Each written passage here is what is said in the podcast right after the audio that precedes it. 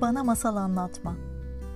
Ucunu bucağını yakalayamadığınız konularda kahvenizden bir yudum alıp çok sert olmuş biraz yumuşatmam gerekiyor diyerek kişilerden uzaklaşır, yerinizden kalkamadığınızda da içinize içinize ağlayarak dinlersiniz. Nadir anlatıcılar konunun özü ilgi çekici değilse bile sizi konuya bağlamayı bilirler. Oltayı atar, yemi alır ve hikayenin sonuna kadar sürüklenirsiniz.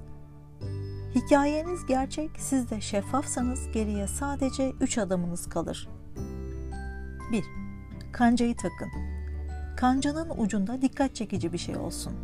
Örneğin her daim açık bir kapıdansa hiç kullanılmayan yarı açık bir kapı daha gizemlidir. Kancayla dinleyiciler arasında bir bağ kurun. 2. Hikayeyi anlatmaya başlayın. Kurduğunuz mini bağla hikayenin en saf halini anlatmaya başlayın. Dinleyiciyi büyülemek için kronolojik bir sıra kurun. Doğum, düğün, ölüm gibi.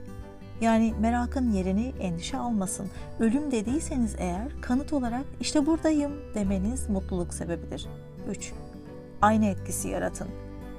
Hikayeler öylesine anlatılmaz. Farklı düşünmeye sevk eder, ilham verir, bir şeylere sebep olur. İlk başta taktığınız kancayı kontrol etmek için son fırsattır. Burada gereksiz görünen noktalar bile anlam kazanabilir.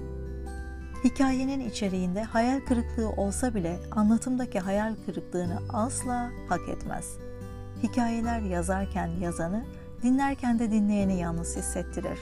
Salın gitsin hikayeleri, dinleyenlerin gönlüne, dillerine misafir olsun.''